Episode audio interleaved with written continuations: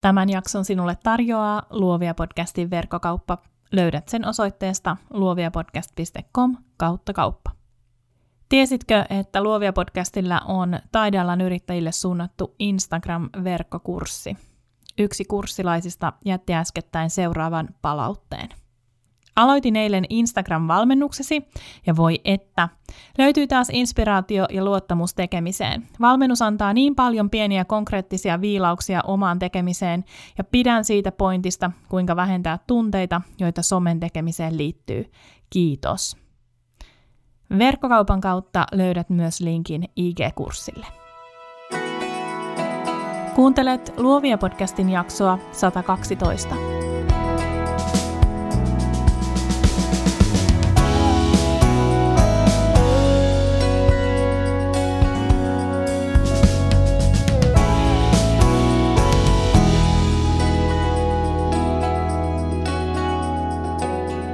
Tässä jaksossa mietin sitä, miksi väsymme sosiaaliseen mediaan, emmekä koe sitä merkitykselliseksi.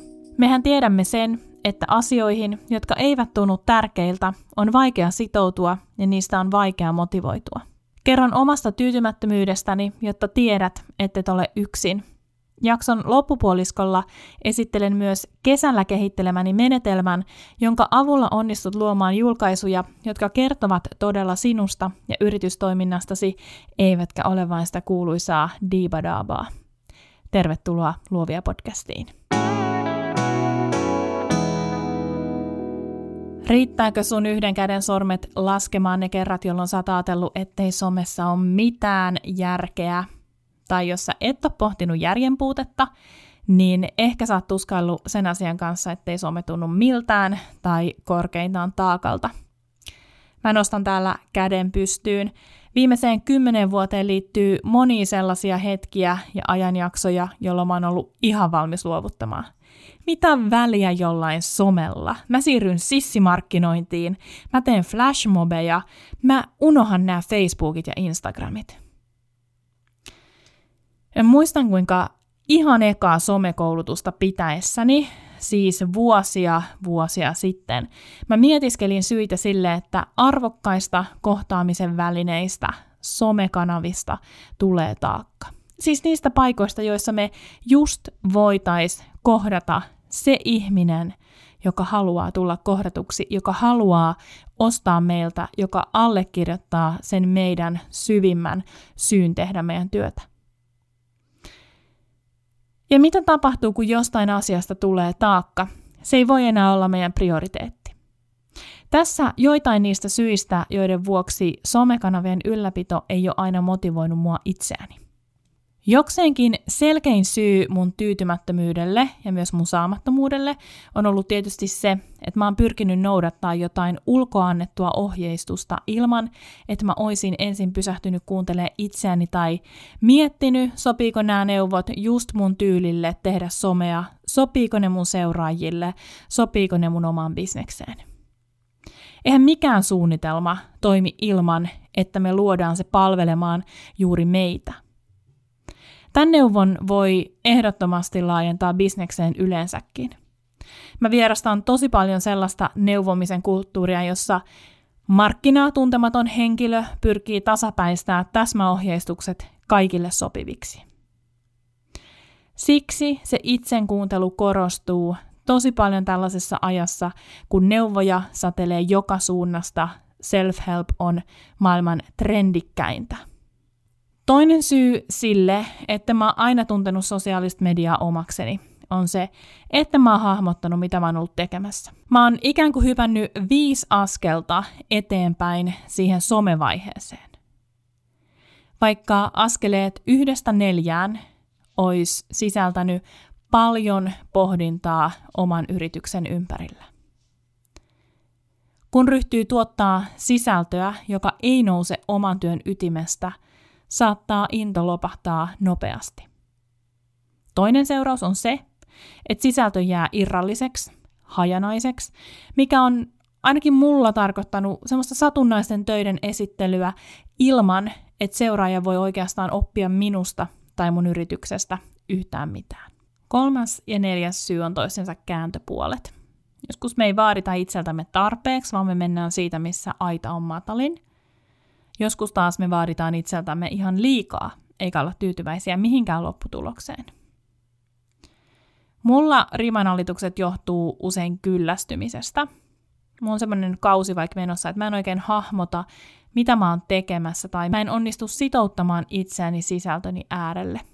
Mä en saa sitä kaipaamaani vastakaikua, vaan kaikki alkaa tuntua sohimiselta. Sitten mä kyllästyn someen yhä enemmän ja pian se kääntyy mua vastaan. Kyllästymisen voi myös huomata muiden postauksista – ja mua aina harmittaa ihan hirveästi, kun mä näen sellaisia postauksia, koska mä tiedän, että samalla energialla olisi voinut kertoa jotain omasta yrityksestä tai itsestä. Ne on semmoisia postauksia, joissa vähän niin kuin ilkutaan sille somen tekemiselle. Tähän pitäisi kuulemma kirjoittaa hieno kuvateksti, mutta laitankin vaan pelkän kuvan tai Sori, että mä en ole pitkään aikaan päivittänyt yhtään mitään, että on ollut tämmöinen somehiljaisuus tässä. Mä oon sanonut lukusille sparrattavilleni, mutta myös itselleni muistuttanut sitä, että somessa ei ole pakko olla. Jos tulee kyllästyminen, niin silloin kannattaa pitää tauko. Sillä lopulta, kuten mä sanoin, sama vaiva menee omille seuraajille kohdennetun sisällön kuin täytesisällön kirjoittamiseen ensin mainittu kuitenkin saattaa tuoda euroja lompakkoon. Jos taas meitä vaivaa perfektionistinen ajattelumalli, jossa mikään ei oikein riitä, kyllästymisen sijaan me saatetaan väsyä. Mä oon ollut väsynyt someen monta kertaa. Mä oon ollut väsynyt pyörittämään mun somekanavia. Mä oon jäänyt hio jokaista julkaisua tunniksi, koska mikään ei ole ollut tarpeeksi hyvä Usein tällaiset tilanteet on ollut niitä, missä mä en ole luottanut omaan viestiini, en ole luottanut omaan ääneeni, en ole luottanut omiin sanoihini tai syihini. Ja vaikka mä olisinkin luottanut omiin kuviini, niin totta kai mä tiedän sen, ettei ne yksinään riitä. Kaksulotteinen kuva ei päästä kameran taakse. Se ei kerro mitään minusta.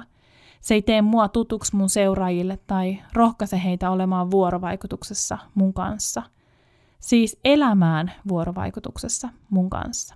Ja eikö me kaikki sitä just toivota?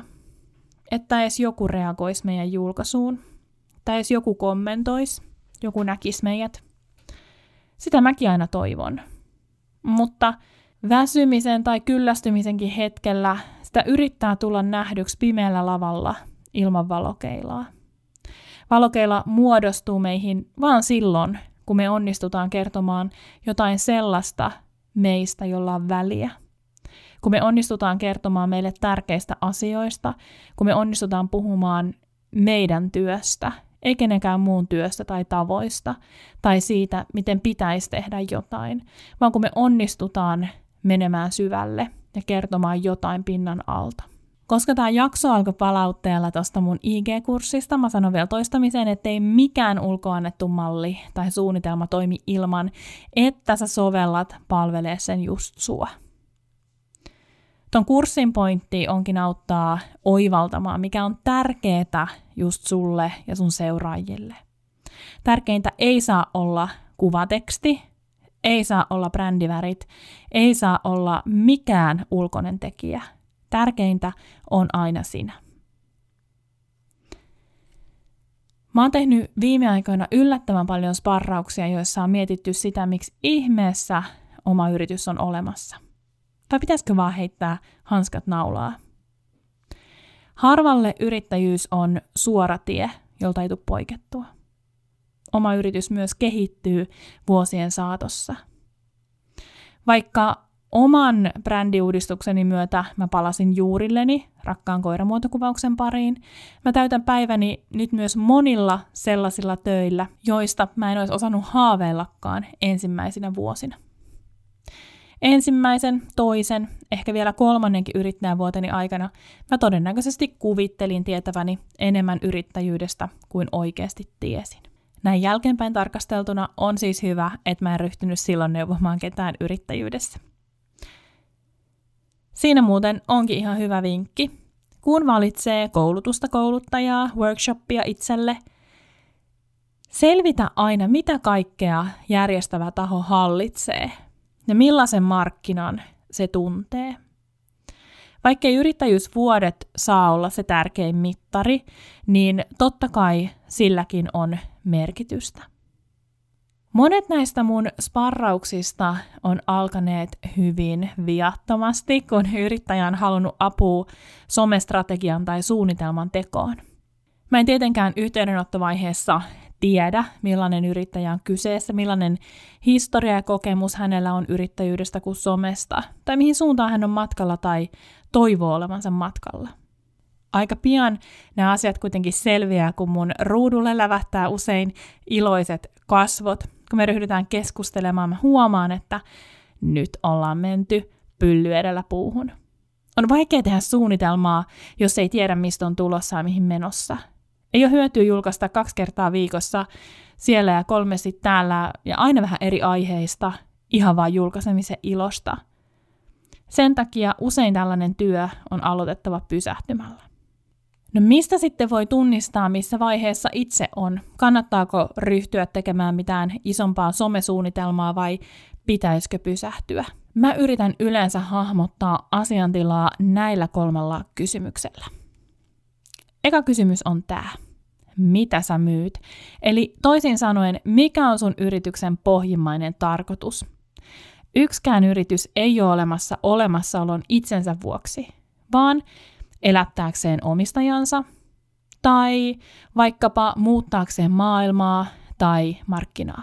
Kun puhutaan tarkoituksesta, on sukellettava tosi syvälle. Silloin on puhuttava motivaatiosta, haaveista, osaamisesta, historiasta, monesta muusta asiasta.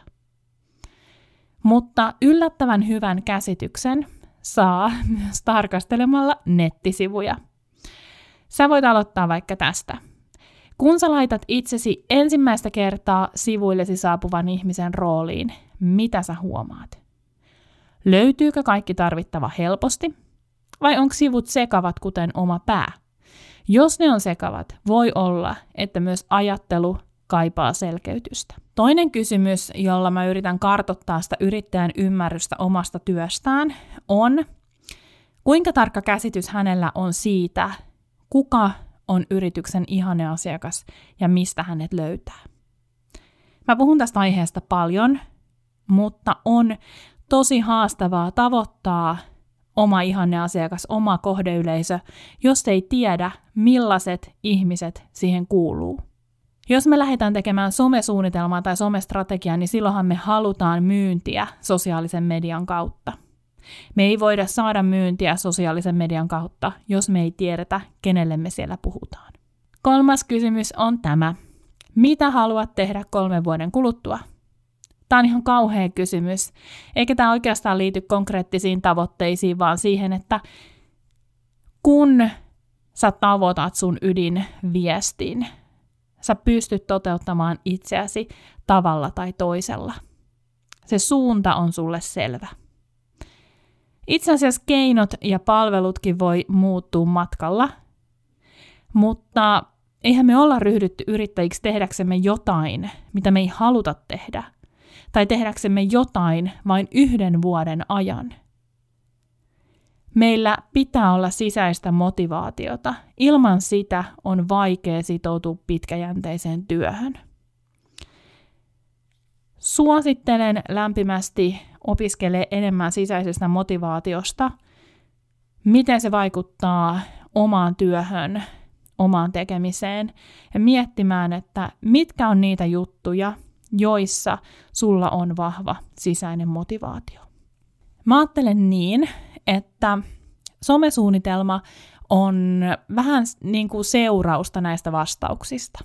Kun me ymmärretään, miksi meidän yritys on olemassa, mitä me halutaan tehdä, mitkä asiat meitä motivoi ajaa eteenpäin, on tosi paljon helpompi suunnitella ja toteuttaa. Silloin se perusta on vahva. Silloin meillä menee harvoin sormi suuhun ja aiheet loppuu. Mutta jos mä muistelen omaa historiaani, ensimmäisiä vuosiani, miksei nykypäivääkin, mulle vaikeinta ei ole löytää vastauksia. Mulle vaikeinta on pysähtyä. Mä sanoin, että nämä mä saatoin harpata viisi askelta, vaikka olisi pitänyt astua jokainen huolellisesti. Ja pysähtymisen vaikeus, se on inhimillistä. Mehän opitaan heti yrittäjyyden ekasta päivästä asti tekemään. Me opitaan, että koko ajan pitää olla duunaamassa, verkostoitumassa, lanseeraamassa, kehittämässä. Mutta hirmu harvoin meille sanotaan, että nyt sun pitää pysähtyä, nyt sun pitää miettiä, nyt sun pitää ottaa aikaa hiljaisuudelle. Niin mä väitän, että näiden aika pitäisi olla useammin. Pysähtyä ei kannata pelkän somesuunnitelman vuoksi, vaan ihan oman jaksamisensakin vuoksi. Oma yritys on sitä elinvoimaisempi, mitä vähemmän sun tarvitsee kyseenalaistaa tai arvioida omaa tekemistä jatkuvasti. Silloin myös ne tukitoiminnot, kuten sosiaalinen media, lutviutuu helpommin, ei itsestään, mutta helpommin. Pysähtyminen on kuitenkin tylsää, se on hidasta, mutta se on myös kannattavaa. Näin koronapandemian jyllätessä mä en voi rohkaista sua lähteä tykypäivälle Tallinnaan, mutta ehkä joku pieni roadtrip tai vaikka hotelliyö naapurikaupungissa voisi olla ratkaisu. Varan mukaan muistikirja kynä. Hae pizzaa hotellihuoneeseen, köllöttele puhutaissa lakanoissa, tee happihyppely tai käy vaikka illalla keikalla, nauti hotelliaamupalasta omasta ajasta – ja mieti vastauksia noihin kolmeen kysymykseen, mitä mä tuossa sanoin, mutta huomioi myös kaikki muut ajatukset. Nimittäin, kun sä otat aikaa ja sä päästät sen koneen liikkeelle, se ei hetkessä sammu. Yhden vuorokauden pysähtyminen voi tehdä ihmeitä bisnekselle.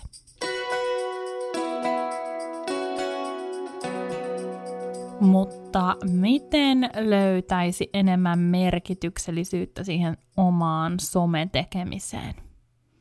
Eihän pelkästään se, että löytää vastaukset noihin kolmeen kysymykseen on mikään tae vahvasta sisäisestä motivaatiosta, vaikka toki siinä varmasti tekee jotain huomioita.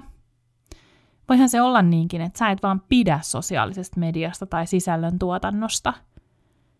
Ja silti voi olla niin, että sä kuitenkin ymmärrät, että sun ihanne asiakas on siellä somessa ja se olisi arvokasta olla siellä läsnä. Mä oon sanonut monta kertaa, että mä en itse välitä sen kummemmin sosiaalisesta mediasta, enkä mä todennäköisesti ois siellä hirmu aktiivinen ilman mun yritystä. Sen huomaa jo pelkästään siitä, mitä mun Nani tilille on ig käynyt, kun mun muut brändit sai omat tilinsä. Kesti pitkään ennen kuin mä löysin sen oman kärjen tuolle mun omalle tilille. On myös ihan totta, että ei ole mitään syytä olla hiljaa julkaisematta mitään niin kauan kunnes kaikki on selvää, koska kaikki ei ole koskaan selvää. Se vaikka se, että sulla ei ole somesuunnitelmaa, ei todellakaan tarkoita sitä, että älä julkaise mitään. Joskus on tylsää, vaikka kuinka olisi innostunut omista somejutuista, vaikka kuinka tykkäisi kirjoittamisesta ja kuvaamisesta, joskus on tylsää. Kaikki työ on joskus tylsää, mutta etenkin semmoinen työ, josta tulee aikanaan rutiinin omasta, vaikkapa sosiaalinen media, se voi käydä tylsäksi. Siksi on hyvä miettiä, miten löytäisi enemmän merkityksiä omaan tekemiseen, myös somessa. Yrittäjänä mulla on ollut kaksi mittaria, jotka on auttanut mua motivoitua ja innostua sosiaalisesta mediasta. Ensimmäinen on tadaa, vanha kunnon raha. Kun mä huomaan saavani uusia asiakkaita somen kautta, se innostaa, totta hemmetissä se innostaa. Vaikka raha ei mua motivoi yrittäjänä, se ei ole mun ykkössyy olla yrittäjä. Totta kai se on mun vapauden edellytys. Ei ole yrittäjän vapautta, sitä kuuluisaa yrittäjän vapautta ilman rahaa. Toinen mittari on vuorovaikutus. Mä en mittaa tykkäyksiä tai kommentteja, vaikka ne onkin totta kai tärkeitä ja rakkaita, ihania asioita. Mulle vuorovaikutuksen isoin mittari on somen yksityisviestit, ja mä en todellakaan niitäkään mitenkään orjallisesti seuraa, mutta kuitenkin silleen, että mä tiedän, että niitä tulee ja motivaatio siihen sisällön tuotantoon pysyy kohdillaan. Samalla tavalla mä seurailen vaikkapa mun sähköposteja. Mä saatan pointata, että okei, kun tuli tämmöinen podcast-jakso tai kun tuli tämmöinen somepostaus, niin sen jälkeen mä sain vaikka viisi sähköpostia ja 12 yksityisviestiä. Kesällä mä kuitenkin ryhdyin miettimään, että keksisinkö mä jonkun tavan tehdä somea suunnitelmallisemmin ilman, että tekee mitään sen suurempaa strategiaa tai suunnitelmaa, koska mä tiedän, että se ei ole kaikkia varten, ja mä tiedän, että kaikki ei ole siinä pisteessä, että pystyy semmoisen tekemään. Mä ajattelin, että olisi hauska, jos suunnitellessa voisi löytää sen ilon, joka parhaimmillaan on niinä hetkinä, kun iskee kunnon someflow ja postauksia pukkaa suorastaan liukuhihnalta. Ja sitten mä keksin jotain, joka mä jaan nyt sullekin, nimittäin systeemin, joka saattaa auttaa ei pelkästään uusien julkaisujen tekemisessä tai merkitysten löytämisessä, vaan myös löytää vastauksia noihin kolmeen aiemmin mainitsemaani kysymykseen. Me ollaan totuttu tarkastelee suunnitelmia aina tulevaisuusvetosesti, mikä tietysti kuuluu suunnitelman pohjimmaiseen olomuotoonkin. Mutta tämä mun uusi systeemi, jos nyt niin voi sanoa, ammentaa kuitenkin jo tapahtuneesta. IG-kurssilla mä opastan luomaan sisältöä teemoittain, mutta monelle se tarkemman sisällön keksiminen tuottaa haasteita, niin se tekee mullekin välillä – vaikka olisi kuinka teemat ja niiden tavoitteet kirjattuna, joskus vaan lyö tyhjää.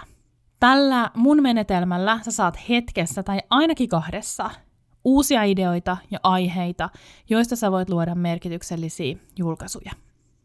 Lähdetään liikkeelle siitä, mitä sä teit ja koit viime viikolla. Ota paperia kynä, paitsi jos sä ajat autoa. Siinä tapauksessa teet tämä harjoitus ajatuksen kanssa myöhemmin. Listaa paperille kaikki viime viikon päivät maanantaista sunnuntaihin. Tämän jälkeen esitä itsellesi viisi kysymystä ja kirjoita kysymys ja vastaus sen päivän alle, jolloin ajattelet tämän asian tapahtuneen. Oikeasti sillä ei ole mitään väliä, minä päivänä se tapahtuu, mutta mä itse hahmotan jotenkin tämän harjoituksen paremmin, kun se viikko on siinä paperilla. Ihan ensimmäinen kysymys on tämä, Mistä työhön liittyvästä asiasta sä olit viime viikolla kiitollinen? Mä olin kiitollinen uudesta viestinnän työstä, jota mulle tarjottiin viime viikon maanantaina. Toinen kysymys. Mikä asia sun työssä turhautti tai harmitti sua viime viikolla?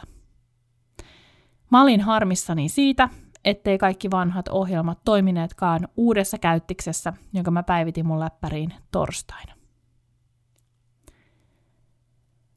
Kolmas kysymys. Mikä oli viikon paras hetki sun asiakkaan kanssa? Mulle paras hetki oli se, kun asiakas rakastui valokuviinsa ja osti ne kaikki itselleen. Mua jännitti lähettää kuvagalleria hänelle, koska mä en ollut kaikkiin kuviini tyytyväinen. Tämä tapahtui lauantaina. Neljäs kysymys. Mikä oli parasta, mitä sulle tapahtui töiden ulkopuolella? Minun mielestä ihan parasta oli se, kun mä pystyin kahden, kolmen viikon kuntoutuksen jälkeen menee tiistaina metsään ilman pohjesärkyä. Ja vielä viides kysymys. Mikä ajatus kirjasta, TV-sarjasta, podcastista, musiikista tai vaikka jonkun toisen somejulkaisusta jäi pyörimään sun päässä? Mä muistelin koko viikon ajan lainausta jo kauan aikaa sitten katsomastani Watchmen-sarjasta. Lainaus meni näin. Haavat eivät parane maskin alla, ne tarvitsevat ilmaa. Nyt kun sä oot poiminut vastaukset näihin viiteen kysymykseen, tsekkaile niitä hetki. Tässä sulla on viisi valmista aihetta somepostauksia varten. Jokainen näistä aiheista kertoo jotain sinusta, yrityksestäsi, sun arvoista. Etenkin silloin, kun sä et ole vielä valmis miettiä kokonaista somestrategiaa tai suunnitelma tuntuu vaikealta taklaa, nämä on sulle helpompia aiheita. Katsotaan millaisia julkaisuja mä voisin tehdä näiden mun vastausten perusteella. Eka kysymys oli, missä työhön liittyvästä asiasta olit viime viikolla kiitollinen, ja mä kerron olleeni kiitollinen uudesta viestinnän työstä. Tämän vastauksen puitteissa mä voisin totta kai kirjoittaa mun työtilanteesta. Se olisi aika semmoinen perusjuttu. Toisaalta mä voisin kirjoittaa projektiluontoisen työn haasteista, siitä, että välillä on huoli siitä, että onko mulla riittävästi töitä, välillä kalenteri saattaa olla liian täynnä.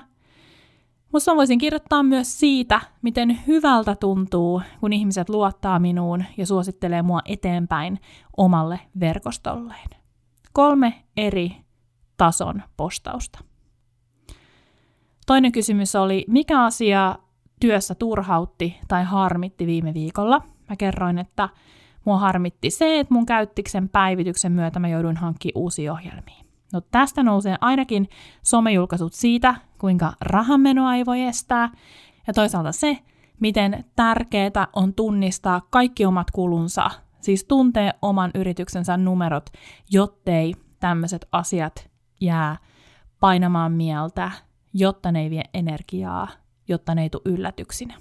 Kolmas kysymys oli, mikä oli viikon paras hetki asiakkaan kanssa? Ja mun paras hetki oli se, kun asiakas rakastui valokuvinsa, joihin mä en ollut itse ihan satasella tyytyväinen. Tämä vastaus kirvottaa postauksen perfektionistisesta ajatusmallista. Mä voin myös tehdä julkaisun siitä, kuinka ammattilaistakin voi jännittää. Oma epävarmuus on ihan ok näyttää, etenkin silloin, jos on ollut jo pidempään alalla. Ja ihmisiähän kiinnostaa nimenomaan se meidän rososuus. Ei heitä kiinnosta täydellisyys. He haluaa nähdä, että toi on ihan samanlainen tyyppi kuin mäkin olen. Neljäs kysymys oli, mikä on parasta, mitä sulle tapahtui töiden ulkopuolella. Mulle paras juttu oli se, että mun revähtänyt pohje oli jo hyvässä kunnossa. Tämän vastauksen avulla mä saan kertoa mun seuraajille mun arvoista, kuten rakkaudesta luontoon, miten mä menen metsään tunniksi, pariksi, kolmeksi joka päivä. Mä saatan kirjoittaa myös siitä, kuinka tärkeää liikunta on henkiselle hyvinvoinnille. Viimeinen, eli viides kysymys oli, mikä ajatus jostain jäi pyörimään mieleen? Ja mä muistelin lainausta haavoista, jotka tarvitsee ilmaa parantuakseen.